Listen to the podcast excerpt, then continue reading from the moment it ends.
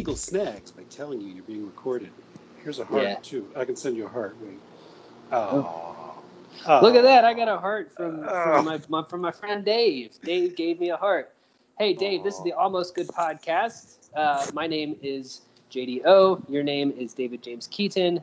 We talk about movies on this podcast, but, you know, we might not even talk about movies today because I think the key to this podcast really taking off is to have hot takes on the issues of the day, right? So I swore I would not do that anymore because I was looking at our previous episode and it had another one of my meltdowns on it. Yeah. I noticed no one liked it. No one clicked like on Podbean. Every episode until that episode had a little like on it. So it kind of got to me. I think that maybe I should just stay positive. Okay. Positivity is the key. And that means maybe we shouldn't talk about these things. Maybe we should just talk about safe things. What do people even want to hear, man? You know, I'm not even sure what people want to listen to on these things. They want product reviews. They want to know about tangible objects, whether they're good or bad purchases. They don't care what we think about anything else. Okay, that's great. I got a new rice cooker. And I got a food scale. The food scale is a General Electric, costs $17 on Amazon.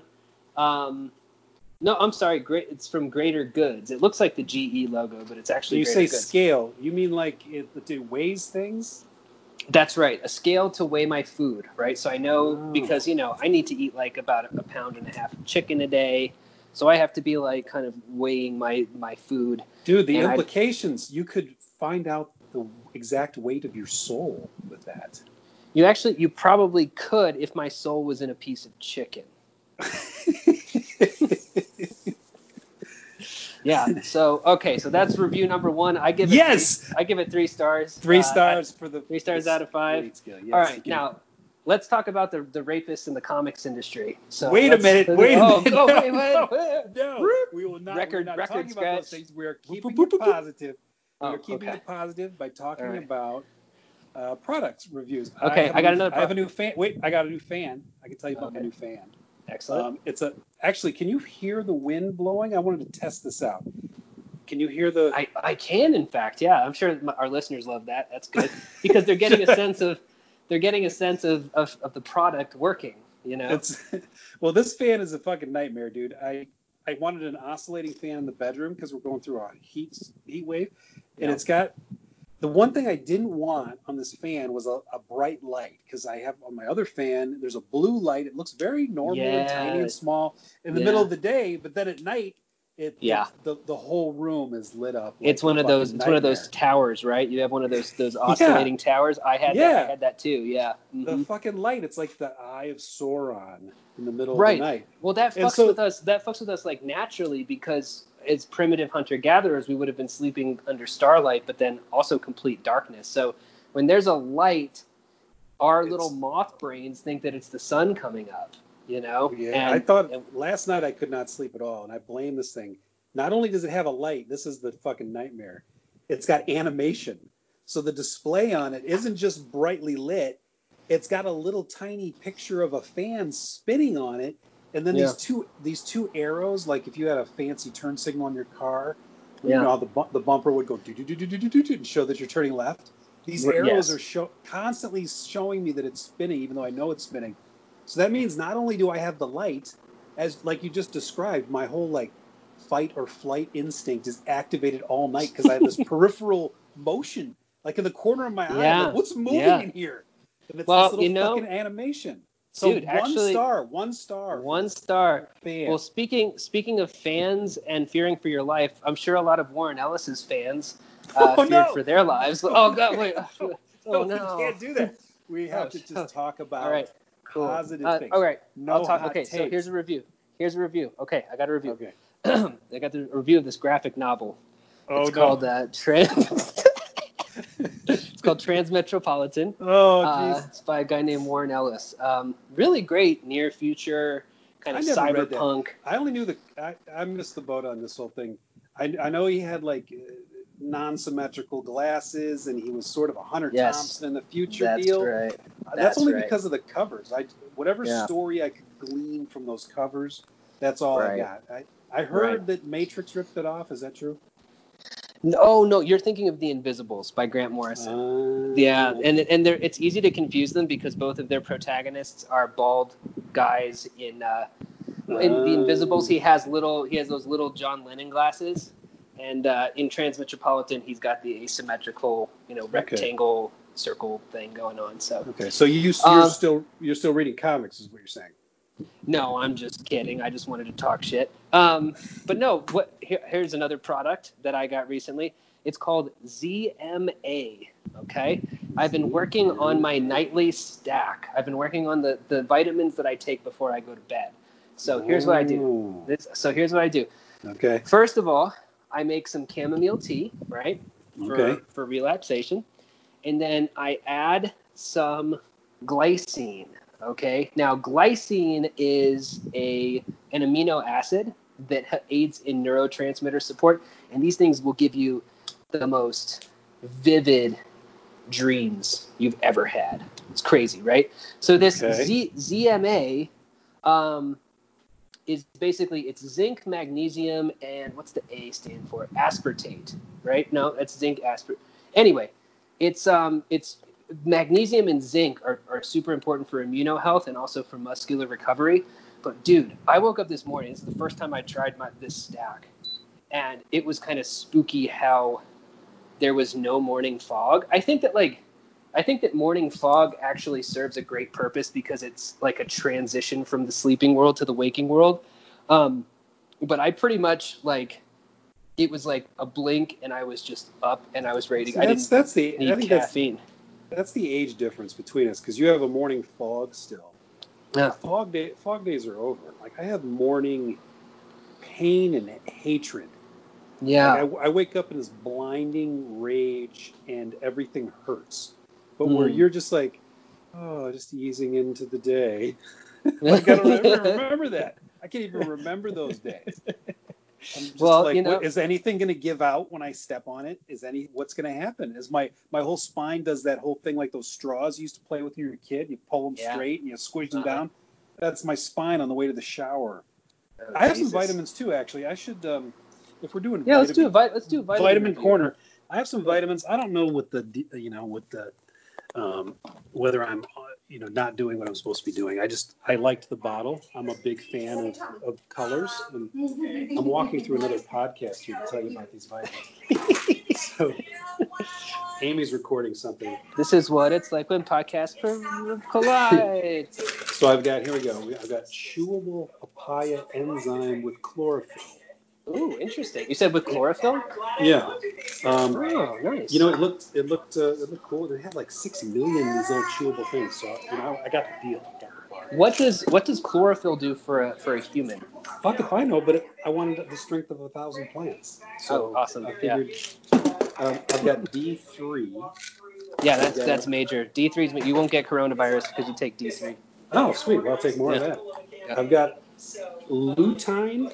And I guess it says for eye health, and so for stupid people, it's nice and orange to look like a carrot to remind them of eye. Oh, yes. So I got the lutein.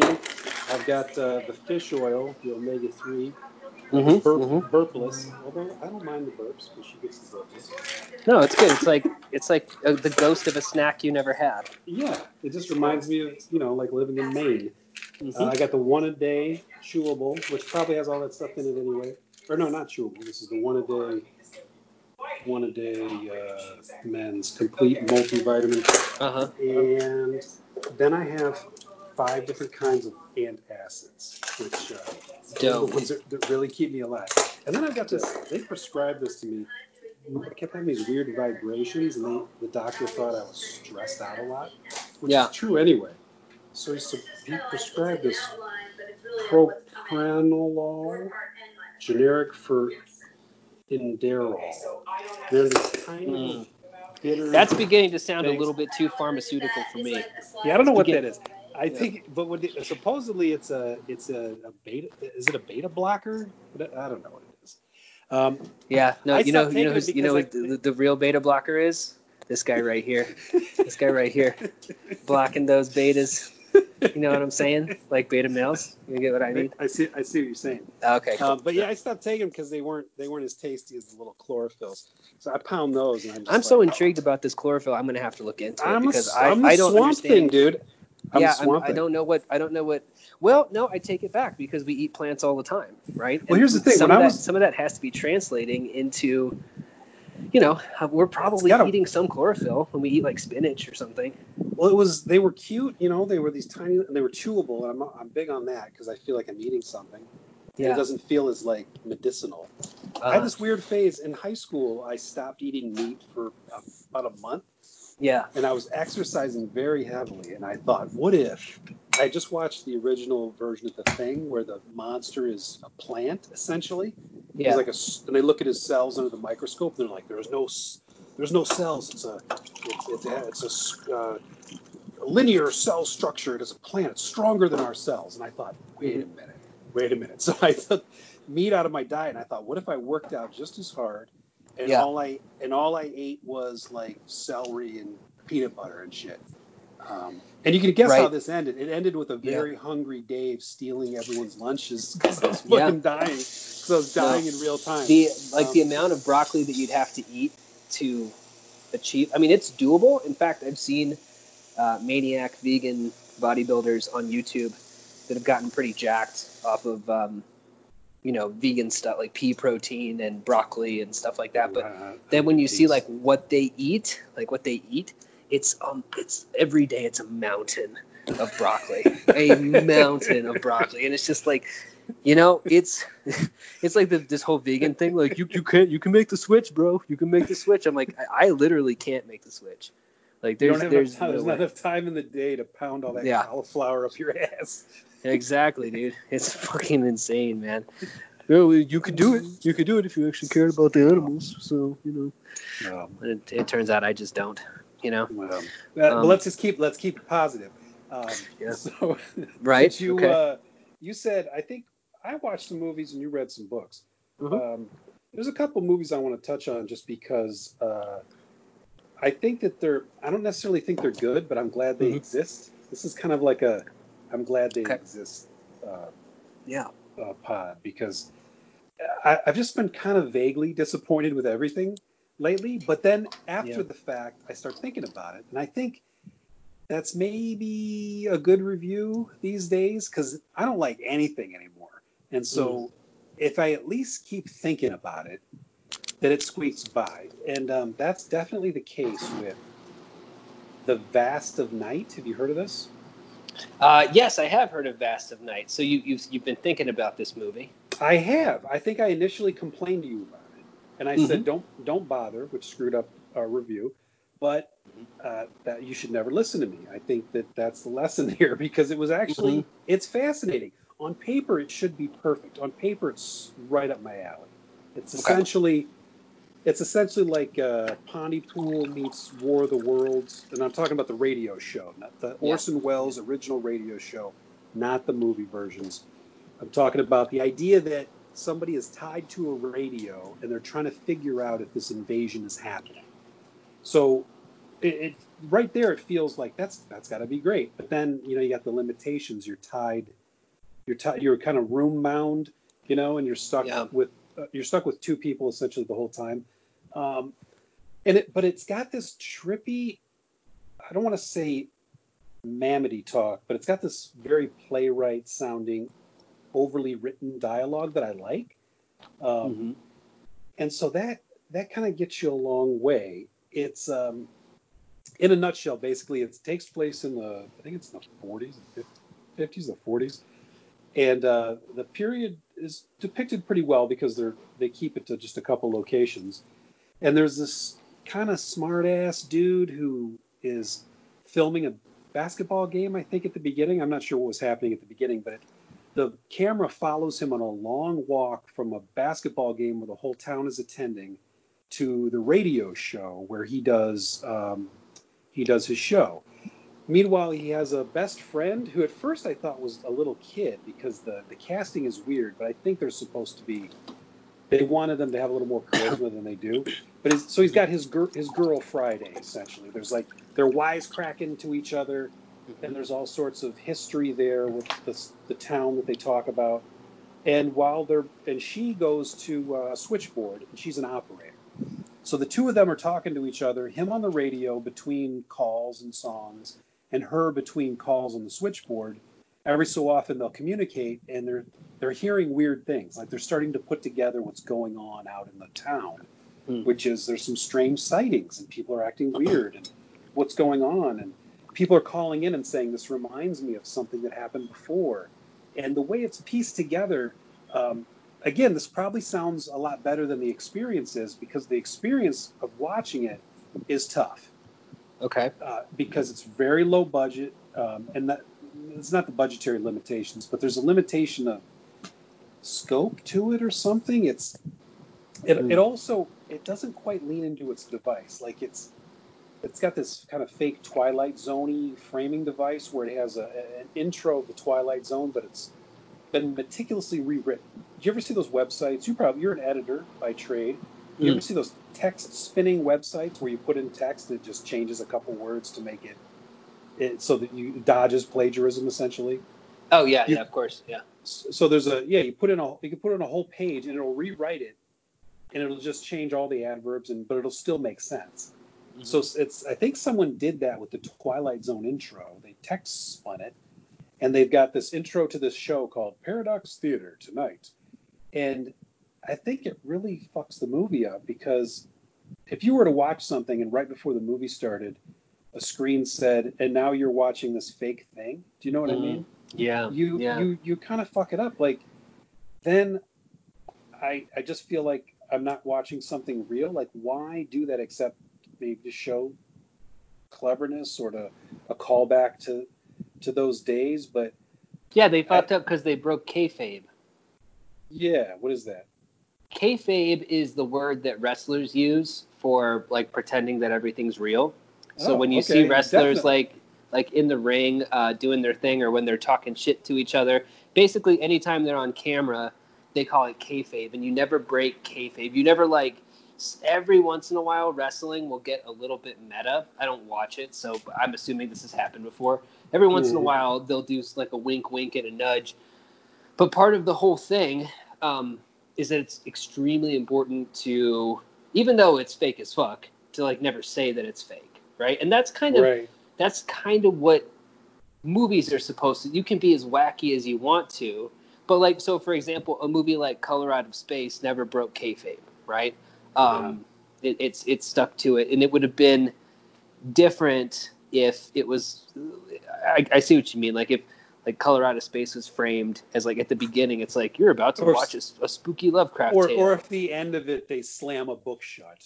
Right. Yeah. Yeah. You know, like that kind of thing. And that's kind of what this did. And I think that was a mistake. But the things that I think you'd really like is it's got some long takes, dude. It's got some long takes, man. And the slow zooms I've ever seen. You know, when you have, you know, somebody's talking about something and all of a sudden they start saying, you know, it reminds me of this time back when I was young, and the camera starts pressing in on them, but it does it almost imperceptibly slow. This is, if you just look at the corner of the screen, you can tell that it's moving in on them to signify that it's important what they're saying. And when they do this in this movie, you can't really tell it's happening. It's going so slow. And I think that was neat. There's a lot of like lo-fi, retro, future talk. Like they'll say things like, you know, one day we'll have phones in our pocket, you know, and we won't. If you don't answer, then you'll know that person's dead. Like they have a little zinger on them. That's pretty sweet. And, you know, it's got a good grain to it. I'm pretty sure it's digital video, but they've made it look like film. The DJ is hearing strange noises. I'm a big fan of that shit. You know, like in what's the good Rob Zombie movie? Salem, Lords of Salem, when they get that big thick LP from some mysterious band and it plays some haunting noise. There's a haunting noise in this where if you hear it, like it affects you. So all that shit's pretty cool. You know, there's lots of loving shots of switchboard, reel-to-reel tape quarters. And the idea that phone lines are coming into the town for the first time and radio waves are kind of scary. Like, people are saying, well, that's why, you know, we put up those radios, you know, we put up those wires. And that kind of stuff all sounds great. And like I said, you immediately after I watched it, I thought, it's too bad this didn't, none of this worked. But I think it might have, because it's lingered. It has lingered a bit with me. Yeah. You know? That sounds good. What's kind of ironic, though, if you make it an hour in, you're rewarded. Because mm-hmm. there's a little old lady, she's like 70 years old, comes out about an hour in, and she makes things freaky. She tells a story. She tells a story. The guy from the radio grabs his gear, and she calls the radio station, and he goes to interview her. And she tells a story, and this is how effective that was. It involves a baby. I'm not going to ruin it for people, because I don't think anybody's seen this fucking movie. It involves talk about a baby that's probably one of the first legitimately scary things I've heard somebody talk about regarding children, maybe since The Shining. Like, kids are never scary. Mm-hmm. Mm-hmm. Never scary. And it's kind of a Pontypool callback. In Pontypool, there's somebody talking about, there's the idea of somebody with the sound of a tiny baby in their mouth as they're dying, whereas this one talks about, this isn't really a spoiler, but the idea of a baby saying adult words is kind of freaky. Mm-hmm. Mm-hmm. Mm-hmm. And which is also kind of like Bavarian that we didn't, I don't know if we watched that or not. But anyway, this is one last thing that was kind of interesting about it. Somebody calls in and talks about how there's all sorts of people on UFO duty and digging them up and burying them and doing things out in the desert.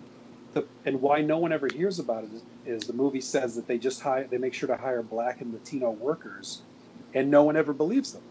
So and they just send them on their way. And so some of those guys are calling and saying, I worked on that stuff, and just like everybody thinks I'm full of shit. Right. And the government's just like, make sure you always hire minorities because no one will believe what they say. So that's a little callback to today, or I guess maybe not today, but you know, it's a nice little touch there. And that's where it's tricky, you know, because you want people to get that aha, but you want to make them think you want to indulge in being in that moment of that time. And like I said, bookending it with a fake TV show does not help you do that. That was a big misstep. So Vast of Night, check it out. That is my review. I will give it 3 lighthouses. 3 lighthouses. Out of 20. Just out of 10. Wow. Jesus. Out of 5. Out of 5. Okay. 3 lighthouses out of 5. Did you watch Capone after all this? I remember you rented it. Did you ever bother? No, that was a big waste of money. I pressed play on it, and then it's like, you have 48 hours. I'm like, I'll watch it within 48 hours, and I did not. And then I was like, well, I'm not paying for it again. So dude, that's what I heard that he like quacks bad. Like a duck. He's it's so bad. Yeah. It's got some choices and voices, dude. It's got fucking, you know, what's his name? What's his fucking name? Tom Hardy. Tom Hardy makes them choices and voices. He loves voices, man. He loves doing wacky voices.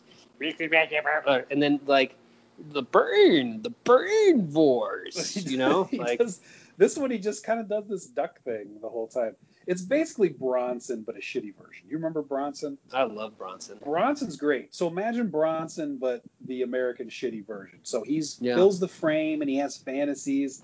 He wears adult diapers and shits his pants. Unlike Bronson, though, I don't think you see his little pointy dog dick. But I think other than that, you see him. I forgot that you see his dick in that movie. I forgot that. There's a lot of it. Yeah, Bronson has a lot, and it's one of those. He's got like this little British uncircumcised pointy dick. It's so sick. It's so like gross. Yeah, it's pretty. He's got a disgusting penis. That's true. Wait, we're keeping it positive. That's positive. True. He has a beautiful weird fucking dog dick. Slow down. He's got a dog penis, but he has the body positivity to show us his dog penis. It's like he has a dog penis, but that dog is a prize poodle, right? Watch Bronson. It's not my favorite genre, dude. It's what I call the delusional movie, like Shutter Island. I complain about Shutter Island a lot. Identity, you remember that movie where there's like 5 people at a hotel? Yeah. Those movies that all take place in somebody's head, I think Usual Suspects was the only time it got away with it. because that one cheats. That one says it's all fake, but also it's happening too, because otherwise nothing happened at all. So it's a big cheat. I'll give it credit for this though. He shits the bed in it, both figuratively and literally. And when he literally shits the bed, I don't know if the director is smart enough to have done this on purpose, but do you remember in The Godfather when there's a horse head in the bed? And the guy slowly realizes that there's blood on him, and then he's like, what happened? And then he pulls it back, and it's like, oh, there's a horse head. They kind of do this with shit. And with I think, wow. And if that's the update of the mafia horse head in the bed, I think that was kind of cool. But it's got a real, I don't know, Island of Dr. Moreau, Missouri Breaks kind of deal with it, where you've got an indulgent actor who's trying on a lot of scarves and women's clothes and diapers and sunglasses and he's ghostly white and he's sweaty. Like he was probably a week away from getting a mini me, like in Dr. Moreau, just saying one day announcing there needs to be a tiny Capone in this movie. He needs to follow me around. And it was supposed to be called Fonzo. Isn't that a way better title? Fonzo? It is. Yeah, it is. But I guess, they got to make sure that it's marketable to people. So I guess they would have thought it had something to do with Fonzie. I don't know. But his name's, they call him Fonzo. It's that weird time, too, that it's a story I've never heard. We all know about Capone. We all know why he went away. But did you know that when he went to Alcatraz, he famously gets syphilis, and from what I heard, people just beat the shit out of him a lot, and then he died. But the real story is that when he was diagnosed with this rampant disease, and he starts to go nuts, they let him go to some estate somewhere in Florida and just live out his last days. So the movie takes place in the last days of him living out that disease. So he's stomping around this big mansion with a gold-plated Tommy gun and yelling at everybody. And I don't know. Why do that movie? I guess to tell that story is interesting, but it means that sometimes he's shooting people, but he's not doing it. So nothing means anything. Yeah, those are kind of frustrating. And when you ask like why tell a movie like this, or why tell a story like that. I don't really know that it's doing it. Like if the goal is to kind of like demystify gangsters or something like that, I don't really know if that's a story that's worth telling. I mean, I think you're right about that, because he, instead of having a big cigar in his mouth, at some point they don't want him to smoke anymore. So they give him a carrot and they don't tell him that it's a carrot. So he thinks he's smoking a cigar, but he's got a big carrot in his mouth. Yeah, and I think that's, like you said, kind of taking the piss out of gangsters, and I like the idea of that, but it was, I swear to you, dude, it was about 15 minutes in, and I looked at the runtime like, this is all we're gonna do. Oh my god, it's not gonna do anything else for another hour and a half. And it does. That's it then. That's it. You spend it, and they fucked this up too. Capone is famously called Scarface. He has gnarly scar on his face. I've never heard the story of the scar. I've read about it, but I've never heard it depicted in film. And in this movie, they tell you about it. And here's a movie that can exist in a fantasy. And why don't we hear about that fucking scar? Why don't we hear the story of the scar? They don't. If they mention it, it's in passing, or they don't tell the story of it. And the story is kind of fascinating. When he was young, he was a teenager, as a waiter, he was hitting on somebody's girlfriend, it's their sister, and it was another gangster type, and he got mad because he kept hitting on his sister, and he just came over with a little penknife and just slit his throat. Jesus. And then Capone goes on to become this hugely frightening, notorious figure, but he forgave the guy, and he would make sure he said hi to him every time he saw him. And when they talk about it, that other guy would be like, well, he fucking deserved it. And he would never like backpedaled at all from the fact that he cut this dude's throat. Jeez. He just sort of, and I think he must live with some sort of shame, or else you wouldn't like do that. You know what I mean? Something happened in that moment that I think could be explored. And what a time to do it at the end of this guy's life. And they don't do it. They don't explore that. Right. Which is what I would think that you would actually do to fill a runtime. Like, that's just not a movie, man. Like, that's exactly. It's not a movie. There's no reason to do that. And I dropped that's like a short story. Fucking thing. I paid top dollar because it was one of those new releases. You know, I'm watching all of them. And Amy tapped out. She's like, "This is it, huh?" And she's a big Tom Hardy fan. You know? Yeah. Yeah. But like we were saying, why not tell the story of a fictional gangster? And then you could have a gold-plated Tommy gun-wielding, diaper-wearing psycho who shoot everybody up at the end, and it's real. And then we're like, wow, that's fucking crazy. Instead, nothing lands. There's no impact. What I'm hearing is that we're in his head, right? It's his point of view. Yes. That's the mistake. Yeah, that's the biggest mistake. Absolutely. It should not be from his point of view. It should be from the people around him, like trying to figure out what they do with this absolute maniac. Right? I think he only kills. The only thing that actually happens is he shoots an alligator, and they play that. They play that off as one of those, you know, anachronistic Florida jokes. You know, It feels off. It feels off what they're doing with the alligator. But I think that's the only thing he actually does besides shit the bed. There's all these fantasies of people he's killed and things that he's done, but it's all in his head. And you know it. There's no surprise. I guess it would be worse if it was like Shutter Island and they said, "Oh, it didn't happen." Yeah. But the fact that you know early on that it didn't happen just means there's no stakes.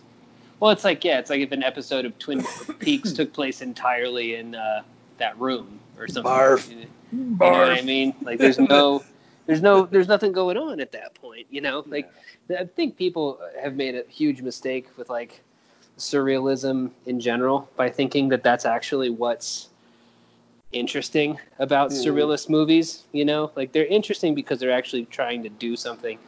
And somebody like David Lynch, for example, with I don't know, Mulholland Drive or something, there's a reason why like the real world quote unquote stuff in his movies is so campy.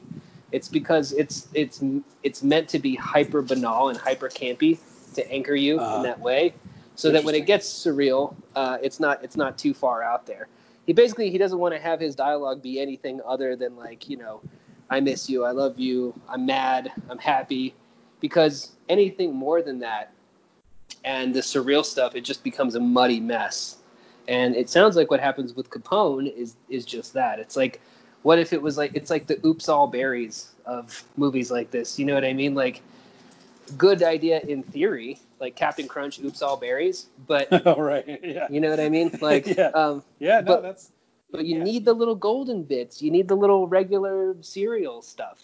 You do. So I gotta walk my dog because she has been fucking annoying me for the past 15 minutes to take her outside. So hopefully you don't hear too much wind. But I'm just gonna keep. Oh.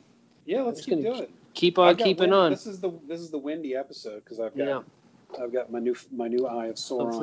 Hopefully it doesn't like cut out. But if it cuts out, fuck it. I'll just call back. We tried. Yeah, staying positive on this one.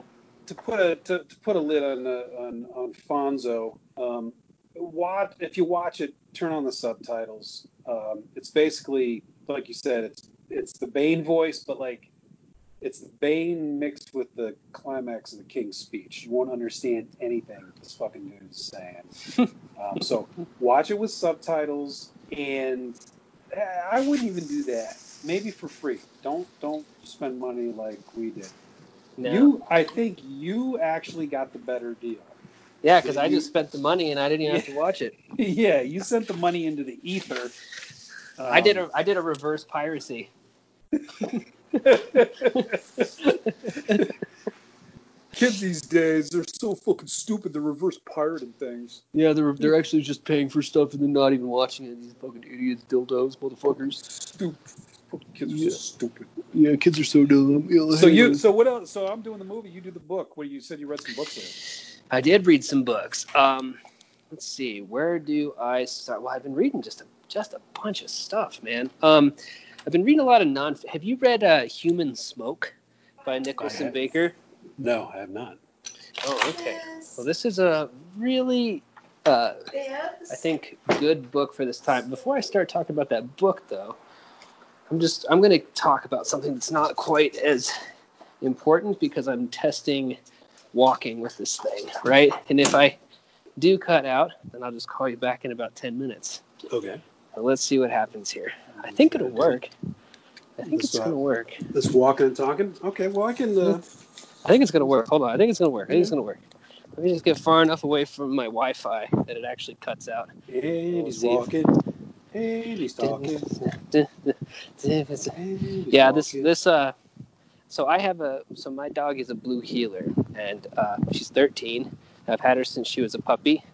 I love her very much, but she is... Now we're going. False alarm. And so walking the dog did not work, so here we are back. Yeah, I thought maybe it could go from Wi-Fi to the cell network with Skype, and maybe it might be smooth. But, putting positivity aside for just a brief moment, Skype is an absolute dog shit program, so I wouldn't expect it to be able to do very much of anything. Okay, back on the positivity train. Let's put our positive hats back on. By the way, before I start talking about this book, I got to talk about this tweet I just saw. It says... Social media, that's a trigger for me. It says, yes, I'm a writer. No, I don't write. We exist. I'm so tempted to quote tweet that and just be like, I just want to quote tweet it and be like, no, you're not. How am I supposed... I'm trying to keep it positive, Mike. Glass of water just exploded in my hand. Don't read me those things. I will say this: if we're gonna, let me indulge. Because you're editing a novel that you wrote, right? You wrote a novel, and you are currently editing it. Yes, I am. And how many words is this novel that you wrote? Just curious. 145,000. Okay, and how long did that take you to do? I started that book maybe. Well, I think working on it. Straight through, I would say I spent at least a couple years on it. I would say like 2 years on it. I started it back when I lived in Louisville, though. It's a very Louisville book. I'm always two places behind where I lived. The last projector was kind of my Pittsburgh book. Yeah, and I published that. You published that when I lived in Louisville, and now I am in Santa Clara, and I'm publishing my Louisville book, and when I'm dead, the dead man's switch will send my California book to five people, probably including yourself, and then you will either publish it or I will haunt you as a poltergeist. Yeah, so. Which is very frightening to think of. But no, it's in all of your best interest to keep me alive. You don't want the California book. Of course. Yeah. Well, so anyway, but this tweeter right here who just tweeted this, she's actually probably more of a writer than you. I hate to be the guy who has to tell you this, but she, see the reason why she's a writer is because this tweet got 12,000 likes. How many likes has your book gotten so far, Dave?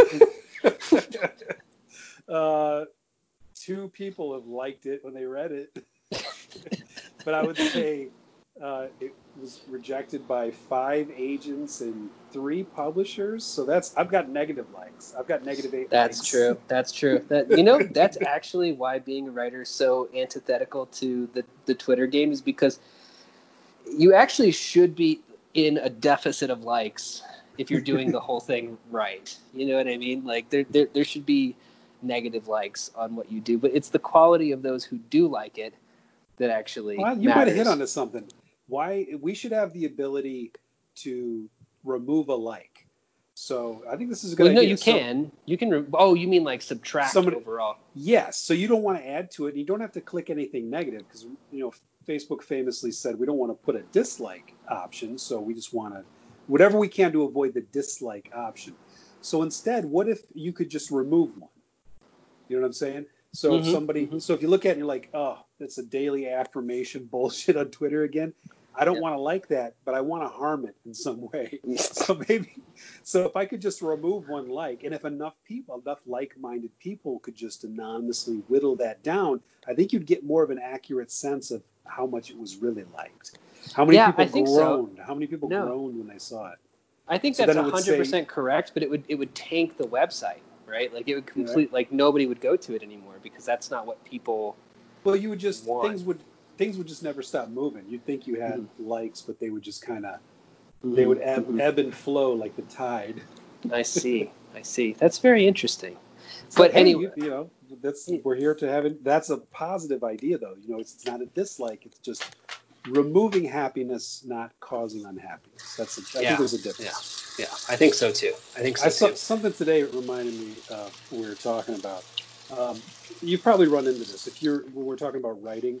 Mm-hmm. If you, let's say, something vaguely interesting happens to you, mm-hmm. like in a kind of a basic sort of way, something interesting happens and so you tell somebody about it who exists in your life, a non-writer type, and you tell them this weird thing that happened. Hold on a second.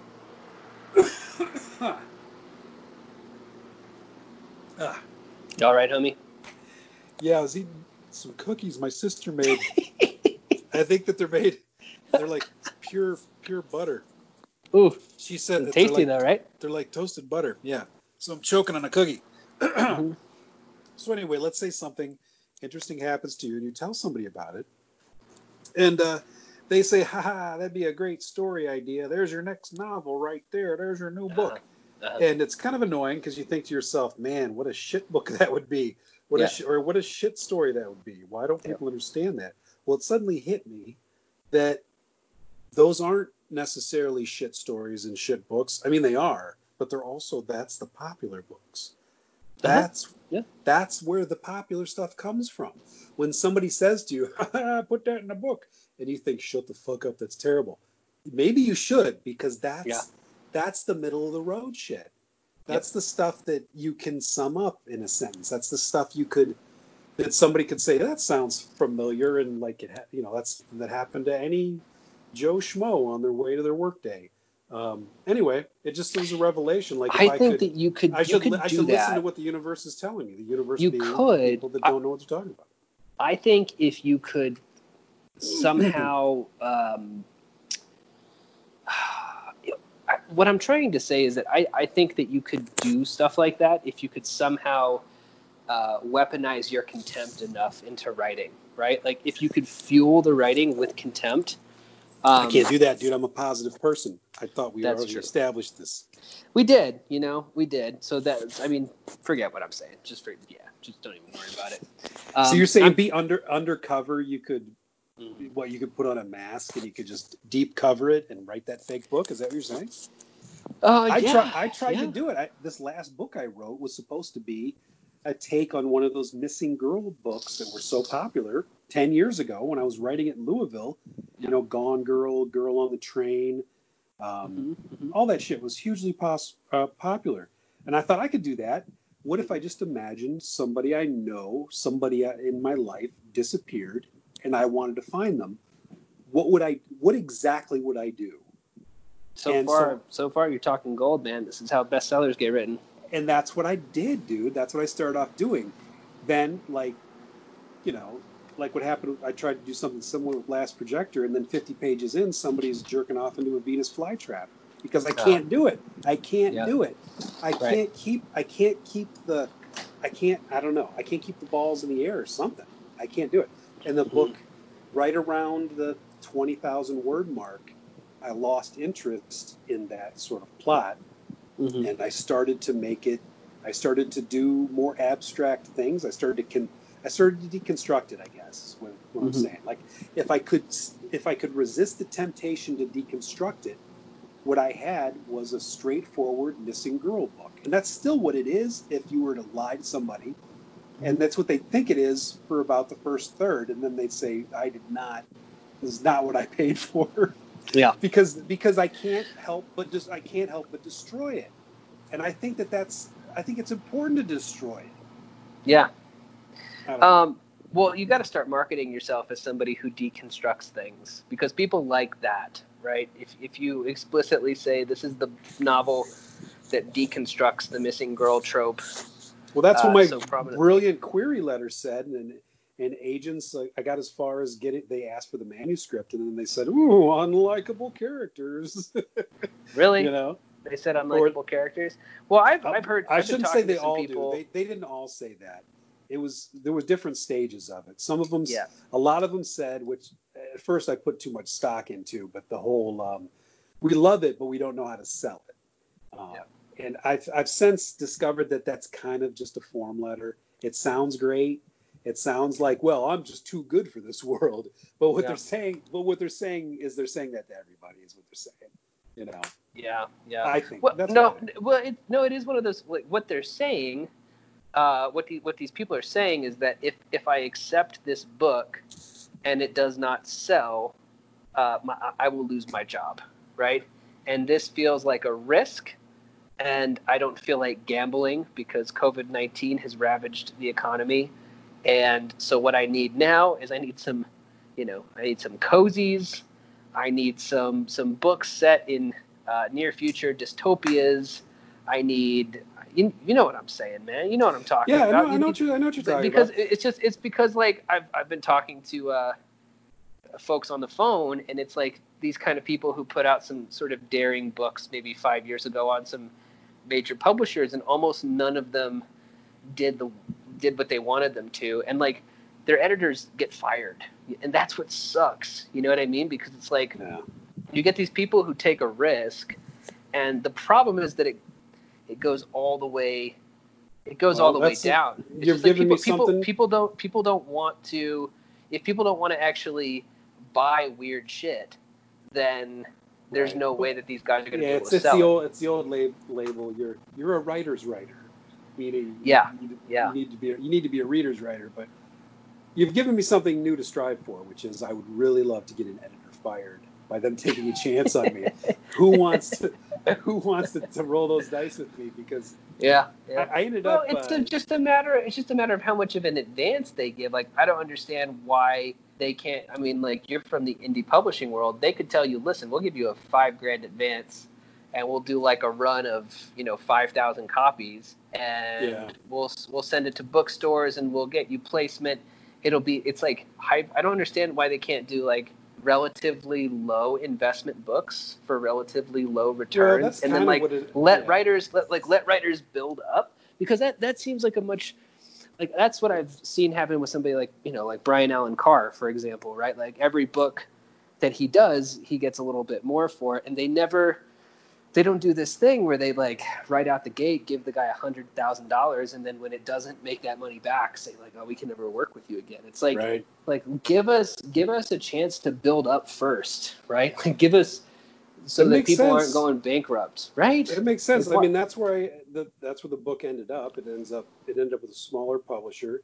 It's a few $100s advance, and the thing is, I just jump from small publisher to small publisher. I don't. Because I don't know. I don't know as much about the publishing aspect of it as you do, but I know that every so often I'll vent my frustrations about my inability to sell some sort of project, and a small publisher will show interest in it, and they romance me right off of those thoughts of a bigger publisher, because I've already wasted years. When I said I spent a couple years on this book, I'm not including the years that I fucking peddled it. That was many years wasted because I just want, like any, it's gonna sound pretentious, but like any artist, I just want to put my stuff out there and move on. I want it to exist in the world and then move on. I don't want a bunch of trunk stories and trunk books. But that's when they say people vanish, when they say, well, that person gave up on publishing and they vanished. I used to think that those people were, well, how could you vanish? If you were actually doing it, you would never be able to stop. If you stopped, you weren't a writer anyway, that old thing. What I realized is that they just vanished because they stopped trying to get it out there. They're still doing it. They're still doing it, but that just means their house is made of novels at that point. Yeah, like I've got 4 completed novels now, and some of them I just have to create it and move on, because otherwise I could keep rewriting it and keep trying to restructure it and keep trying to convince somebody and chase trends, and I can't do that anymore. I have to create something and move on. And this particular book, I kind of had a moment where I just kind of gave up on it with larger publishers because they were stringing me along, or too many almosts. And I feel good about existing next year in a smaller press form, because at least it'll fucking exist, Yeah, you got to do it. This guy's one of my models, man. Is Stephen Graham Jones. You got to do it the Stephen Graham Jones way. That motherfucker put out like 3 dozen books over the span of 6 years or something. It was all little small publishers, right? Including Broken River was one of his books. Was Broken River? But Least of My Scars. That's a fun one. That's right. You should throw out a little enticer for the audience. It's about a serial killer who has an agreement with the mob to bring him victims so that he never has to leave the house. Yep. It's funnier than it sounds. It's funnier than it sounds, and it's also grosser than you might think. Like he does some fucked up shit. Like it's an indie press book, which means it never would have had a bigger audience because they would right. He's wised up now, and he did Mongrels, which had to have been a hit because now he's got the only good Indian coming out, which looks great, and like Mongrels was great. Oh yeah, well. Yeah. Well, I liked it. I just was saying that I figured it had to be a hit because he got a second book. Right.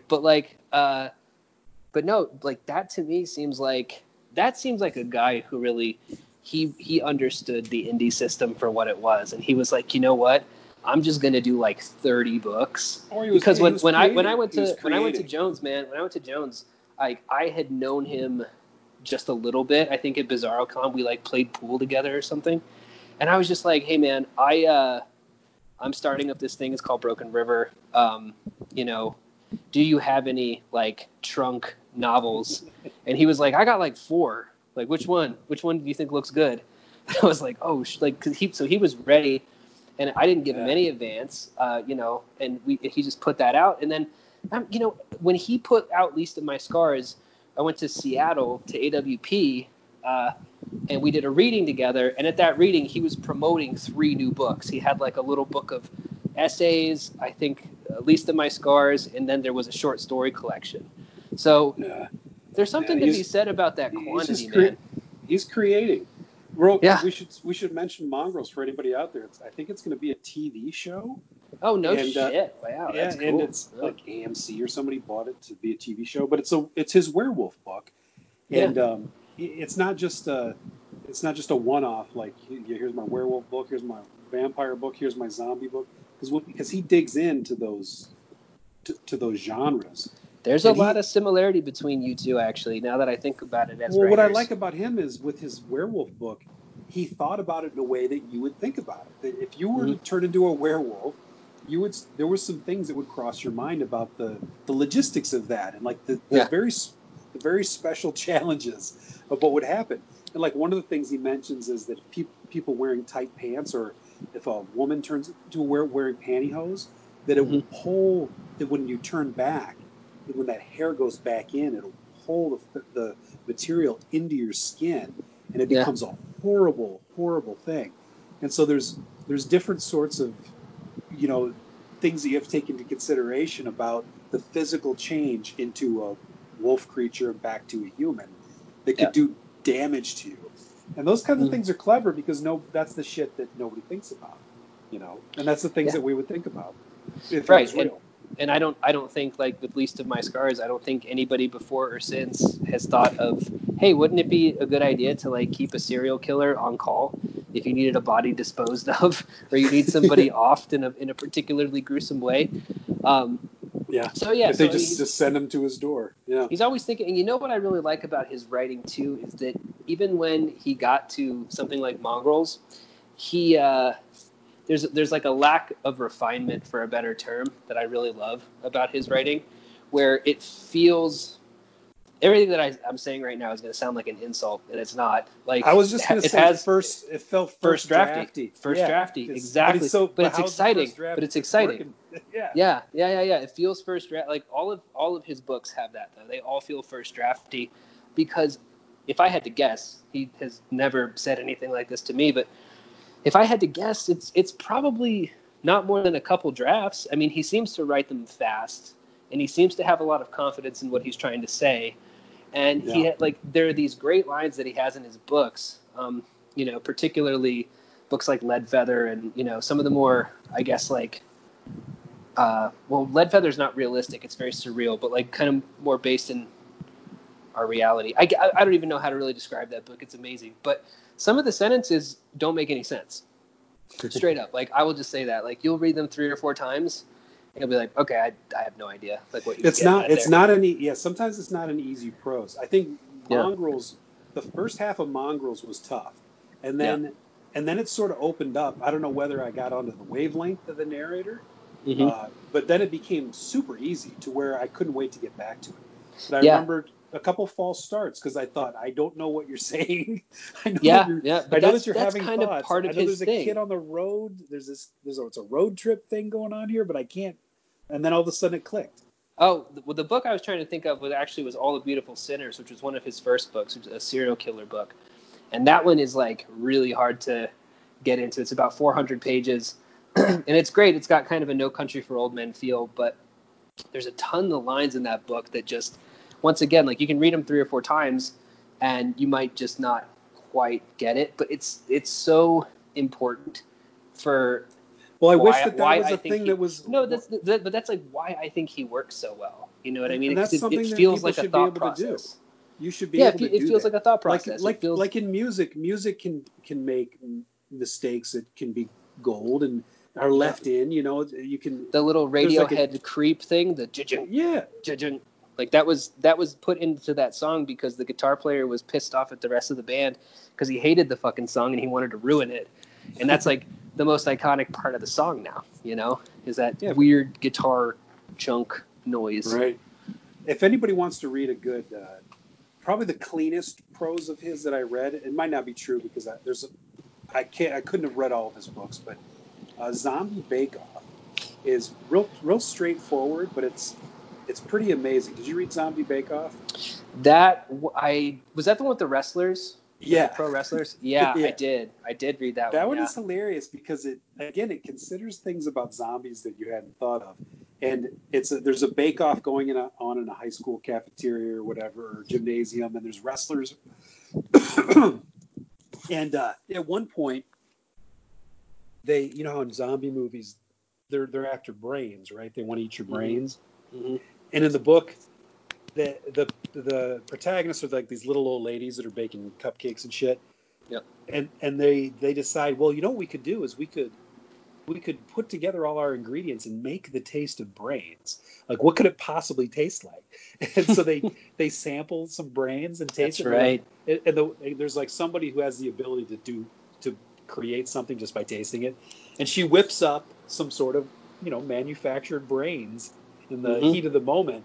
And I'm just thinking, this is brilliant because nobody's ever can. Yeah. Like, they're not geniuses. You could trick them with your, you know. It's kind of the solution that they were looking for in Day of the Dead when they were trying to solve the crisis. If they could have come up with the taste of fake brains. Well, it's that's like the way he's thinking about this stuff. Yeah, other movies have done that like much less successfully too. Like I always hate like in like Shaun of the Dead where you can pretend to be a zombie, where you can like go and walk funny and like that'll trick. I mean, that's a comedy movie, but I've seen it done. Right. Didn't The Walking Dead do something like that? They did. They put like overcoats on and smeared each other with guts, and they were able to exist because the zombies. They figured that zombies could smell you. That was the. They didn't chase you because you were acting normal. They smelled the living or something. Yeah. So, but one of my favorite, since we're having I like that this has turned into the Stephen Graham Jones love fest. Why not? See, this is where this is like when we do like positive podcasts. I was going to say positivity. I'm always going to end up on the Stephen Graham Jones train if we're talking positivity. Dude, he's the nicest guy in the world. My favorite like deep cut Stephen Graham Jones book is called The Long Trial of Nolan Dugatti. Did you read that one? I did not. I haven't even heard of it. Okay, so the concept for it is that there's this game that was, I think, kind of like Centipede. And do you remember, way back before the internet, there used to be phone numbers you could call to get hints when you were playing video games, right? So there's this guy, Nolan Dugatti, and he's the last man in this call center for this video game, right? Oh, sweet. And there's like the ghost of the centipede is kind of hunting him through it. And it's also like mixed in with letters from his estranged dad, who's like a terrorist. So it's all all these elements. So he had 5 story ideas, and he said, right. I just got to get them. Put them in. And this is what I love about this guy so much. It's like it's only the only reason Stephen Graham Jones's output has slowed down is because now he's on a bigger press, and he's doing things like signing contracts and having like a book a year. They've attached him to some sort of generator. It's like you said, like, don't let him out. It's like you said, like he has a shed in his backyard now that's made out of novels, like probably. But he just keeps going. And I was thinking about this. Because I was talking to a friend on the phone the other day, and they had writer's block, and we were trying to like figure out what was going on. And I get struck by this thought anytime either I have it or a friend has it. And it's like, you wouldn't have a block if it was something that you thought was fun to do. And somebody like Jones, you can clearly see, thinks that it's a fun thing to do, right? Like that's like his pastime. I think he does that, and he plays like basketball or some shit. Yeah, people should, if you want, the listeners should Google him right now and look at him, because he's like this beautiful angel creature. He's very good looking too. Yeah. Yeah. So you can see him. People just sort of gravitate towards him in public. Yep. Right. He kind of exudes good naturedness and attractiveness. Yep. Right.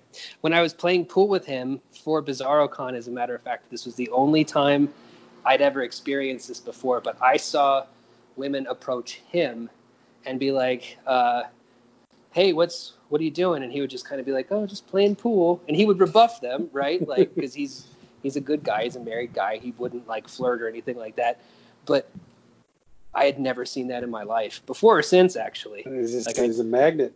Yeah. The first time I met the guy was at an AWP, and I was near some table, and he came in, and he's like 6 foot, long black hair, Native American dude he's wearing some boots, and it's some sort of jeans and a shirt. He's like what you'd imagine if The Stand, the villain in The Stand was a good guy, ran up a flag, what he would probably look like.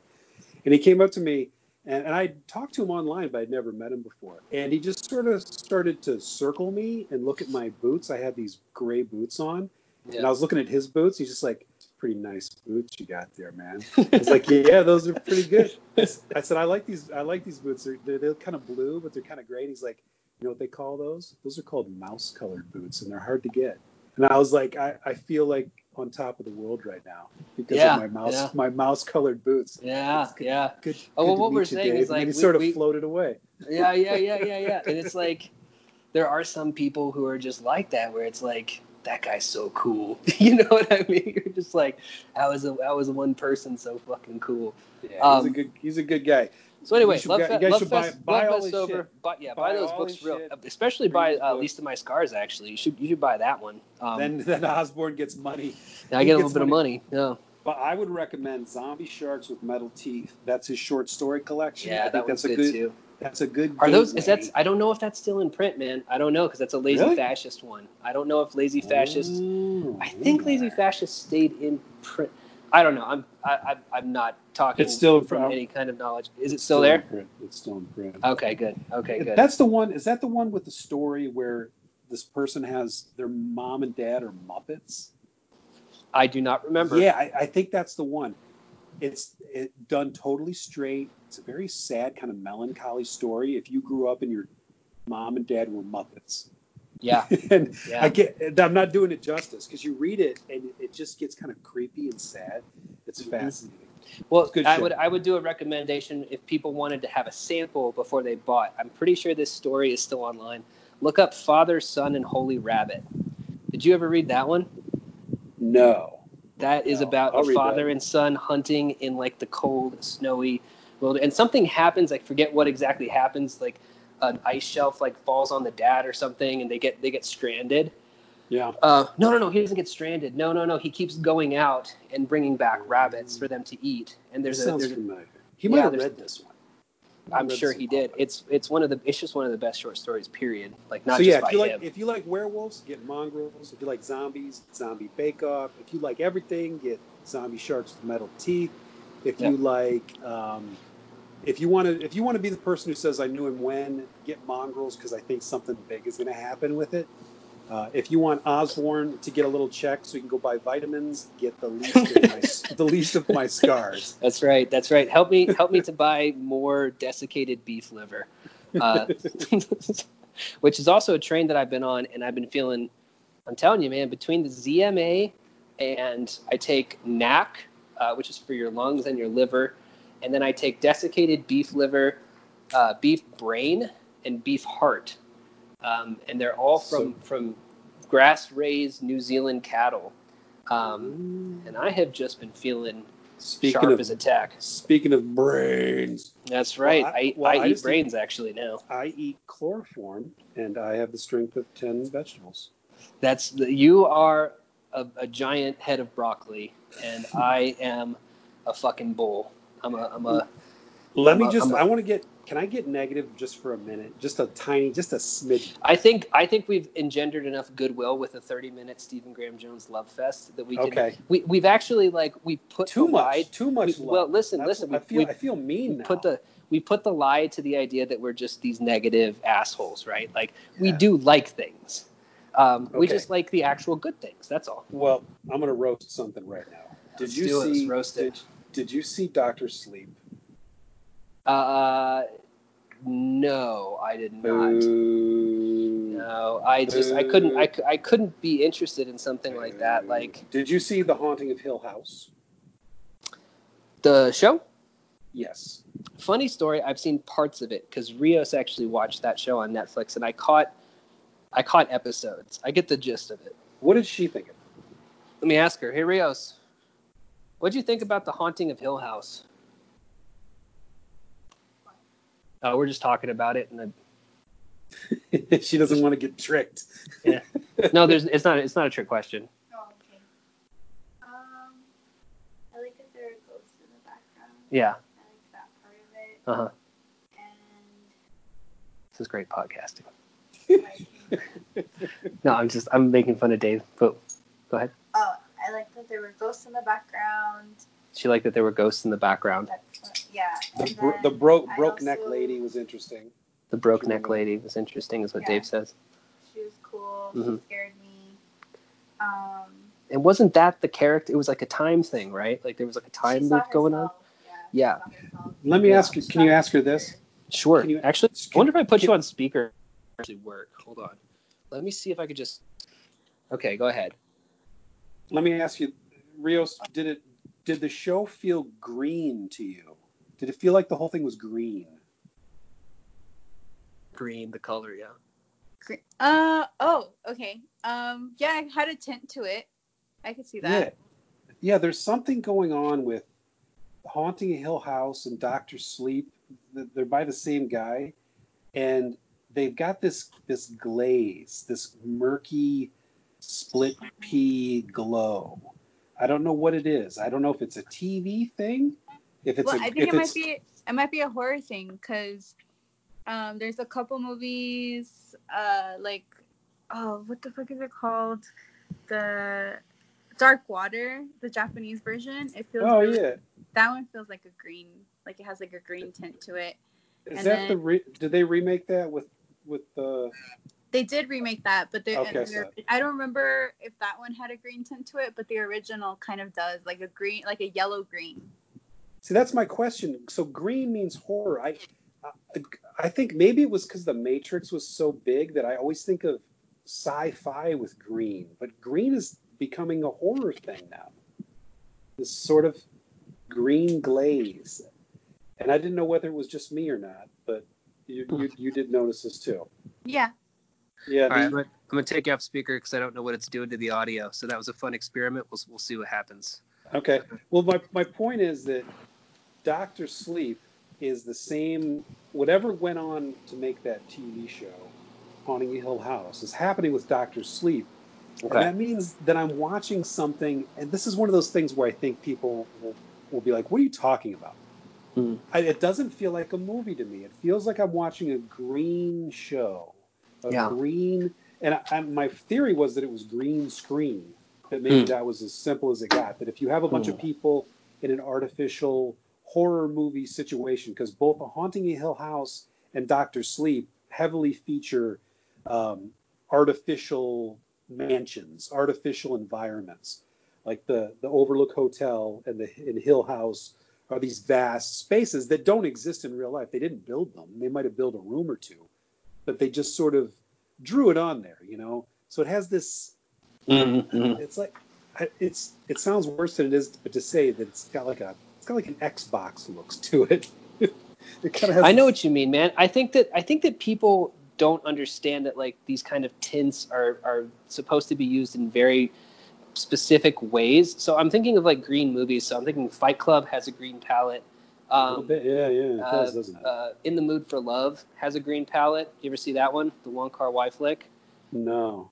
Or maybe it was the Angels one. Maybe anyway, that right. One. So is that their way of, because it's all on digital now, they're like, we got to do something to it because it looks like a TV commercial. So we just crank a color. So they just grab a color. No, there's literally people whose jobs is color correction, and they go through the whole thing, and the director will like talk to them and say like, this is the palette. So maybe that's the movie. That's what's happening right now. They cut to whoever's doing color correction, and it's like this little green dude. And he's like, I don't know what you're talking about. It looks totally normal to me.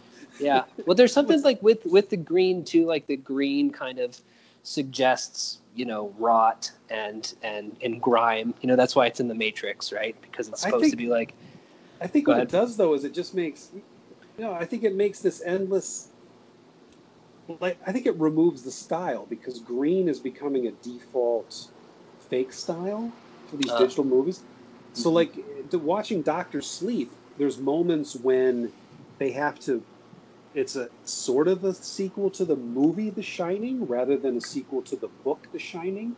Yeah. It was ambitious. He tried to do both. This director tried to both make it a sequel to both of them. And you can't do that because there's so many differences. Like the book The Shining, he runs around with a croquet mallet and the hotel blows up. In the movie The Shining, he runs around with an axe and he freezes outside, so the house is still there. So in the movie, in Dr. Sleep, the house is still there because he goes back to it. And I don't know what happens in the book because, or whether Stephen King acknowledges that the house blew. I didn't read the book, but the Overlook Hotel has to exist. So that means it's sort of a sequel to the movie and not the book. And that means that there's these weird, it's like doing double duty. And so that means when it talks about the Overlook Hotel, this director then abandons whatever style he was trying to do and then just makes this Kubrick ripoff. It's like all of a sudden it's burn and we're looking at the Overlook and we're looking at The Shining. We're looking at Stanley Kubrick's The Shining. And there's something really cynical about that. Like, are you allowed to do that? Can you just take somebody's style and put it in your movie? That's different than adapting a book, isn't it?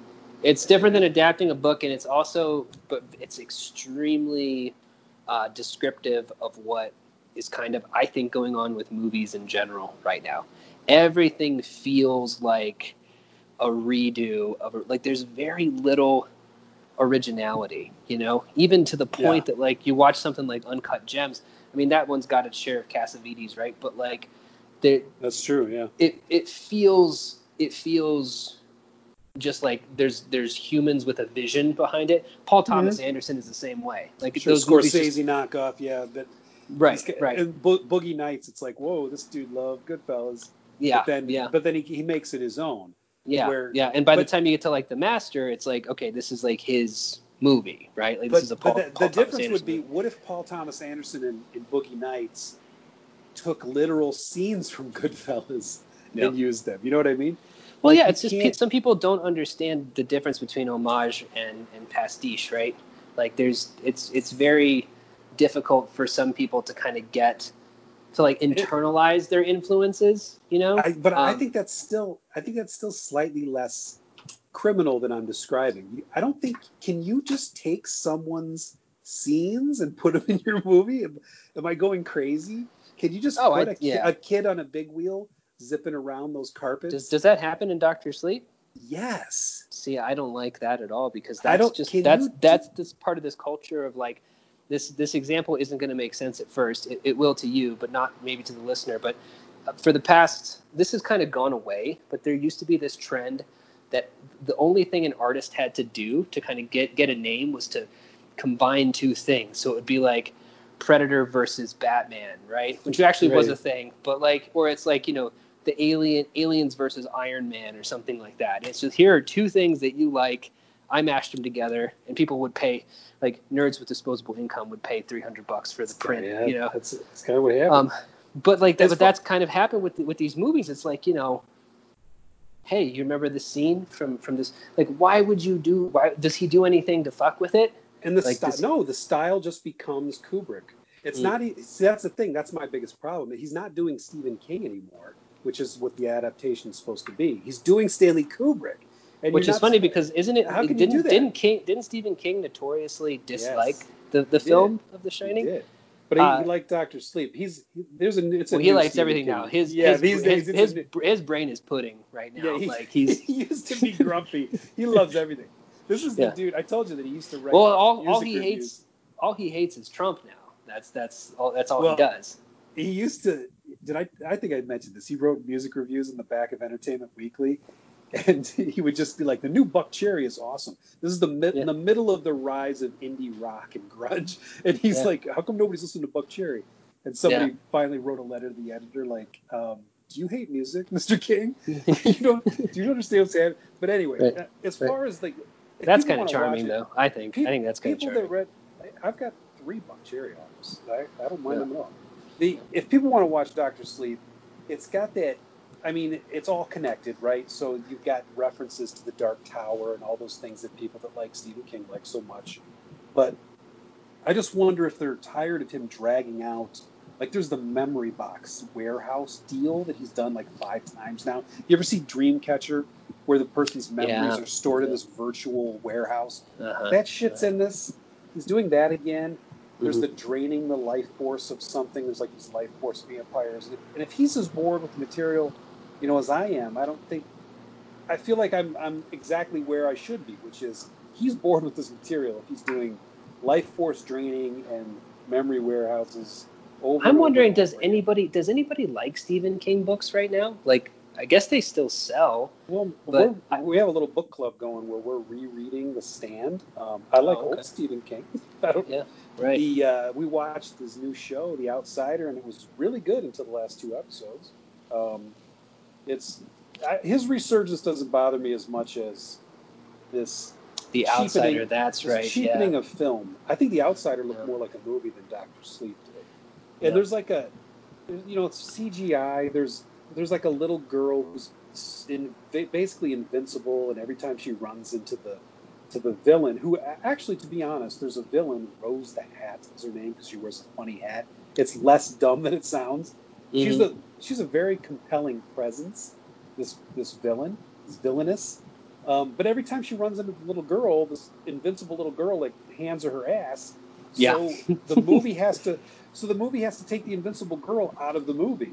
Because like it would be like in Aliens if like Newt put the alien in a chokehold. Exactly. That's what happens. So at the end they have to roll Danny out, the Danny character, so he can swing an axe at her because that reminds people of the movie The Shining and not the book where it was a fucking croquet mallet. Dude, I'm getting negative. I gotta wrap this up. That's okay. Yeah. Let's put it to bed. Let's put it to Dr. Sleep. All right. Oh, I like that. That was good. Hey, everybody, thanks for listening. I'm going to actually do something that I don't do normally on the podcast, and I'm going to say, hey, if you like this, please share with as many people as you can. Tell them that it's a good podcast. I like that. Look at that. Follow me on Twitter. I'm at BRBJDO. Smash that like. Ring that bell. What's your Twitter handle, Dave? Where can people find you? Spider Frogged. My profile picture is always some sort of mutated frog. It means something to me. It might not mean anything to you. Right. Okay. Well, and then that, and also buy our books, The Last Projector.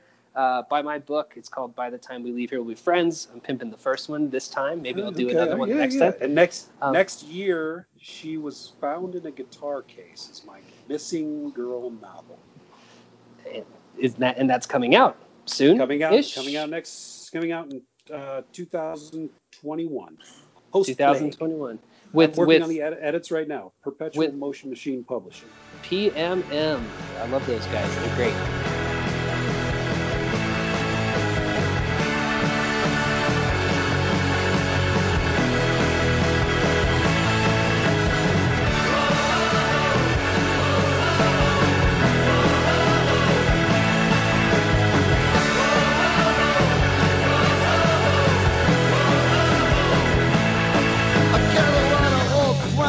get back in touch, and it's a pretty good feeling. Yeah, it feels pretty good.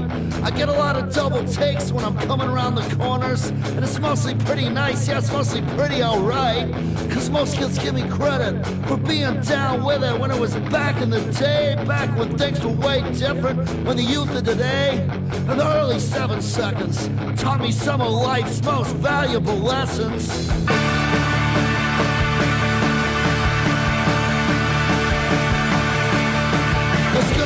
Time when the scene will seem less sunny, it'll probably get druggy and the kids will seem too skinny. There's gonna come a time when she's gonna have to go with whoever's gonna get her the highest. There's gonna come a time when the true scene leaders will forget where they differ and get big picture, cause the kids at the shows, they'll have kids of their own.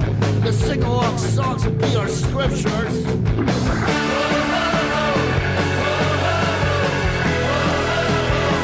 Stay positive. We gotta stay positive. We gotta stay positive. We gotta stay positive.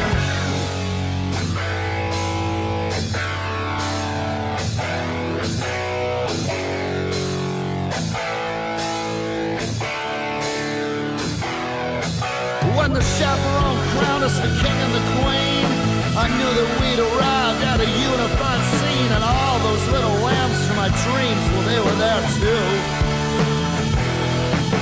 Cause it's one thing to start it with a positive jam, and it's another thing to see it on through. And we couldn't have even done this if it wasn't for you.